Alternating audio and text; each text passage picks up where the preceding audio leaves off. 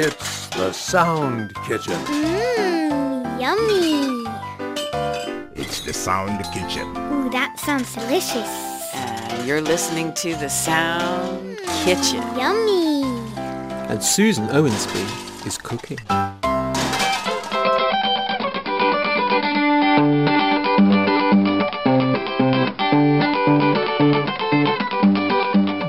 And welcome to the Sound Kitchen where you never know what you'll be served. I'm Susan Owensby. It's Saturday, the 30th of September, the 273rd day of the year in the Gregorian calendar. There are only 92 days left in 2023 to do something liberating, as Bechuanaland did in 1966 when they declaimed their independence from the UK and became the Republic of Botswana. Happy Independence Day, Botswana. Today is also International Translation Day. Let's all send a big shout out and good vibes to the International Federation of Translators who allow us to understand each other's cultures, politics, religions. I'm in debt to you, that's for sure. Also, on this day in 1947, Pakistan joined the United Nations.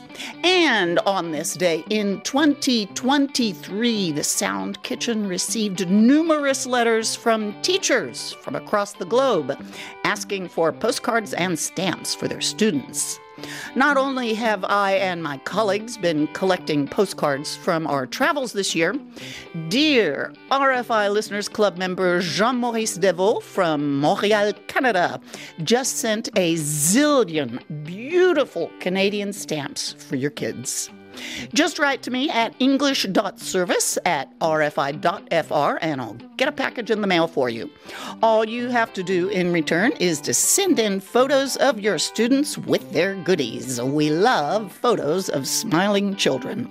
And if you'd like to donate stamps and postcards for us to send to students, please do.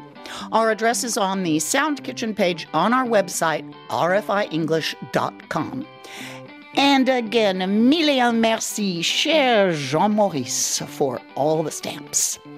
Paul Myers is off traveling around France covering the World Cup rugby matches for us. And while he's away, Melissa Chemam is here in the kitchen with us. Welcome, Melissa. Hello, Susan, and hello, everyone. Melissa is ready to mix in your delicious sound kitchen ingredients, your answers to the bonus question on the listener's corner. There's music from Erwan still to come too, so don't touch that dial.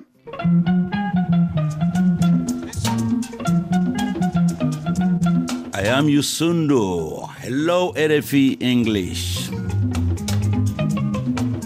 Are you ready? I do hope so. And so do I, cuz it's time for the quiz.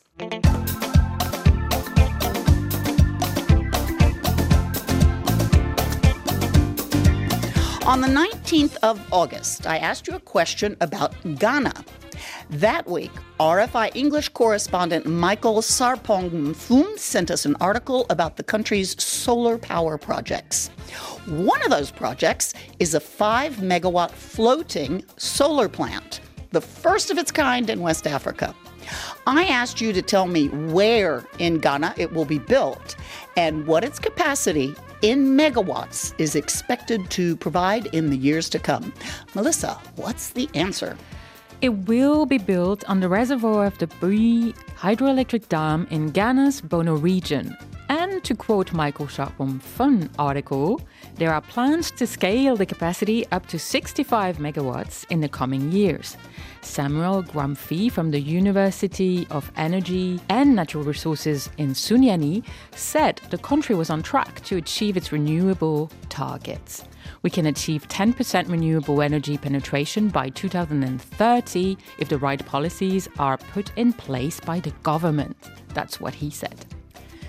In addition to the quiz question, there was the bonus question suggested by Radha Krishna Pillai.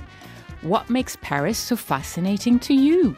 You'll hear the answers later in the listener's corner, so please stay with us. The winners of this week's quiz are RFI Listeners Club member Solomon Fesahazian from Asmara, Eritrea. Solomon is also the winner of this week's bonus question. He wrote, I have always been fascinated by Paris's majestic, sweeping boulevards and the regal architecture. Congratulations, Solomon, and it's really nice to hear from you again. It's been a while. Also on the list of lucky winners this week is another lost sheep. Royeka Khatun, the chairperson of the RFI Surfer Society Bangladesh. Welcome back to the fold, Royeka. There's also RFI Listeners Club member Ashik Ekbal Tokan from Rajshahi, Bangladesh, Riaz Ahmad Khan, the president of the RFI Listeners Club in Sheikhupura City, Pakistan. Hello, Riaz. And last but not least, RFI English listener Rafikal Islam Litan from Bogura, Bangladesh. Congratulations to this week's winners, and thanks to each and every one of you who wrote in.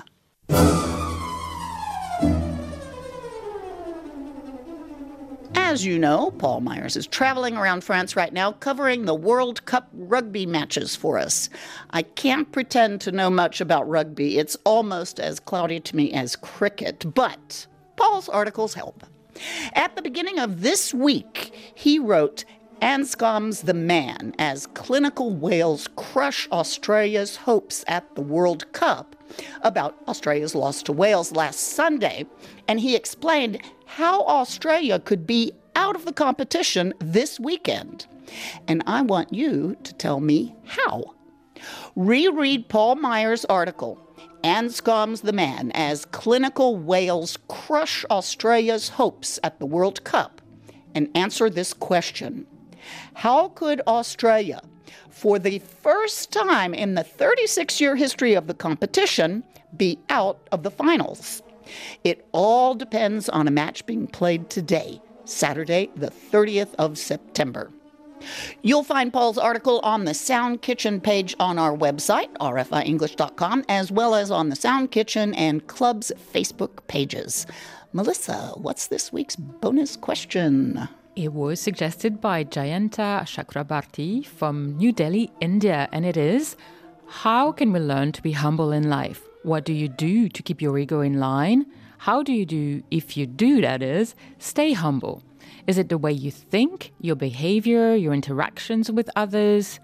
Again, this week's bonus question, suggested by Jayanta Chakrabarti, is How can we learn to be humble in life? Remember, we're happy to hear your ideas for bonus questions, so please send them in. Melissa, what about you? What keeps you humble? Oh dear, it's just very simple. I think about some of my favorite peoples and what they had to go through. Like, you know, my mother had a very complicated history. Oh, my sister is a doctor. She works in a hospital and she had to help all these people through COVID. And then you're like, well, you know, I'm just a journalist. And you, Susan? You know, it's, it's kind of the same thing. It requires some thought, doesn't it, this question? I'm not always very humble. You saw that last week, didn't you, Melissa, as I pranced around the radio telling everyone that Youssou N'Dour hugged me twice. He was here at the radio for an interview. Anyway, in my better moments, it's actually gratitude that keeps me humble, like you. When you realize that despite it all, your life is sweet and you're thankful for it, it leads to humility. At least for me, it does. What about you? You have until the 23rd of October to get your answers to the quiz and the bonus question in. Be sure to tune in on the 28th of October to hear if your answer wins a prize. As always, be sure you include your postal address with your postal code. And don't forget to let me know if you are a Miss, a Ms., a Mrs., or a Mister. I don't want to get it wrong.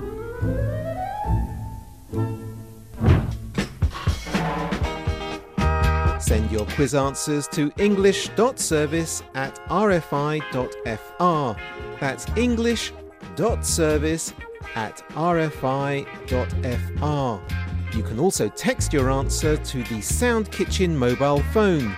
Dial plus 336 31 12 9682. That's plus 336 31 12 9682. Always include your postal mailing address and if you have one, your RFI Club membership number.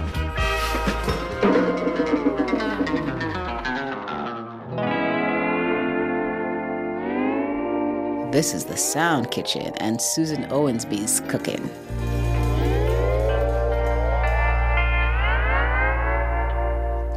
And now more from and about you.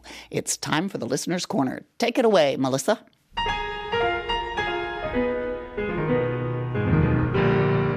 The question you answered for this week is What makes Paris so fascinating to you? It was suggested by Radhakrishna Pillai, so let's start with his answer. He wrote, Most of all, for Radio France International. But of course. Radhakrishna continues. Second, for the iconic landmarks the Eiffel Tower, the Palace of Versailles, the Cathedral of Notre Dame, Sainte Chapelle Church, and the Place of la Concorde, the Grand Palais, le Louvre, and the Pont des Arts. For sure, Radhakrishna, it is a beautiful city. Jayanta Chakrabarti agrees with you, Radhakrishna, but specifically for a beautiful libraries and their contents, of course. He wrote, being a voracious reader, the beautiful libraries of Paris with a unique ambiance fascinates me the most. I have read about the iconic Mazarine, La Sorbonne, and Bibliothèque Nationale de France, each having a rich repository of information on science, history, literature, and cinema. Paris is indeed a paradise for knowledge seekers. And of course, there's the romantics, like Karuna Kantapal. He wrote, we always hear about Paris' romantic atmosphere. After all, it's called a city of love and seems to be the perfect setting for a romantic getaway. It makes my heart skip a beat. Kashif Khalil wrote, we all know that Paris is the city of love, but what I love is the food and the 40,000 restaurants in Paris. That's what makes it so fascinating to me. And it is my desire to have a dinner with my dearest Madame Suzanne Owensby in one of these restaurants. Well, get yourself over here, Monsieur Kashif Khalil, and it's a date. And more romanticism, but this time olfactory. For both Nasir Mohammed and Deepika Chakrabarti, it's French perfumes. And rightly so. They are wonderful. Did you know many French mothers put perfumes on their babies, like infants? It's definitely a big part of the French savoir vivre, roughly, know how to live. Father Stephen Warra is a more practical sort. For him, it's Paris' public transport system, and this is going to make me laugh, but as he wrote, it's so well organized. There's the underground metro, the surface tram, the bus, and not to forget the bicycle rental services. All this together make travel across the giant capital city from one edge of it to the other very easy and convenient going by the individual's choice. So, why does that make you laugh? Well, it is true in practice when you go outside of rush hour on a holiday month, but on um, you know, and it was much more of a reality 20 years ago. But now Paris is a very dense and busy city, and I'm always moaning, especially in the morning, of how awful the commute was, and you know that that train was disrupted. But also we have all these works for the wonderful Olympic Games coming next summer, so this will probably improve relatively soon. And I think, I think Paul is thinking about that very optimistically. Uh, just wait and see. Yeah, we'll just wait and see. Erwan just laughed into my ear. Anyway, as far as all of the, the and the rental bicycles that you talked about, Father Stephen, since you left Paris, we have mopeds or little eeny weeny, uh, well, we call them scooters in the U.S., but mopeds, and those you can rent. They're electric and they're really, really fun. But I don't think I'll be doing that once it starts raining and it's cold. Let's carry on and close on a sweet note. Riaz Ahmad Khan wrote Paris fascinates me because it is where RFI is. I have loved RFI since my childhood. All loyalty and love for Paris is because of RFI. Oh, thank you, Riaz. That's so sweet, isn't it? Thank you. Remember, everyone, this week's bonus question is How can we learn to be humble in life? Thanks to Jayanta Chakrabarti from New Delhi, India, for the suggestion. Do you have a bonus question idea? If so, send it to us at the Sound Kitchen all one word, no spaces, at rfi.fr. That's it for today's Listener's Corner. Thanks everyone for participating, and a special thanks to Melissa Chemam for hanging out in the kitchen with us. Thank you, Susan, for this tour for our listeners' lovely letters and everything.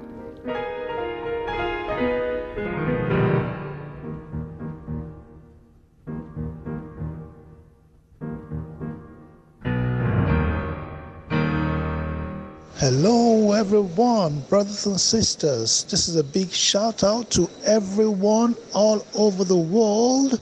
Just to let you know, I've been a big fan far back as in 1982. Continue your joy and make sure you bring happiness everywhere you find yourself. That's what they call love. From London, here in West London, my name is Joseph Paul Benny Owis Pops. Enjoy the day and have a lovely radio listening. Stay blessed. Bye.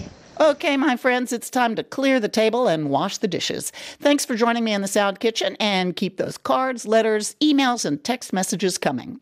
Many, many thanks to Erwan Rome for his mixing mastery and his input, and thanks to you for listening. Be sure and tune in next week for the answer to the question about the Bali Maya project. The Sound Kitchen podcast is ready for you every Saturday on the RFI English website, rfienglish.com, or wherever you get your podcasts. I'm Susan Owensby. Be well, do good work, be kind, and stay in touch. And stay safe, my friends. I'll play you out with music from Erwan, our sound engineer, who's also a musician.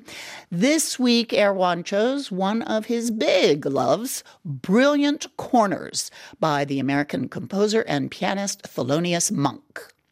Brilliant Corners is the title piece from the album of the same name, and according to Downbeat magazine, was the most critically acclaimed album of 1957. A notoriously difficult 22 bar tune. Brilliant Corners required over 25 takes to record or almost record. They never succeeded in a complete version in the studio. The producer had to splice together material from the takes where they did get it right. Can you imagine? Monk was writing music no one had ever heard in their heads before even himself. The unconventional song structure of Brilliant Corners deviates from both standard song form and blues structures, as well as from Monk's African American music roots. So here it is, with, as Erwan noted, what a lineup! Thelonious Monk, Sonny Rollins, Max Roach, Paul Chambers, and Clark Terry. Sit back and groove on what critics have called the alpha and omega of post World War II American jazz. Brilliant Corners by Thelonious Monk. Thanks again, Erwan, for another musical adventure. Talk to you all next week.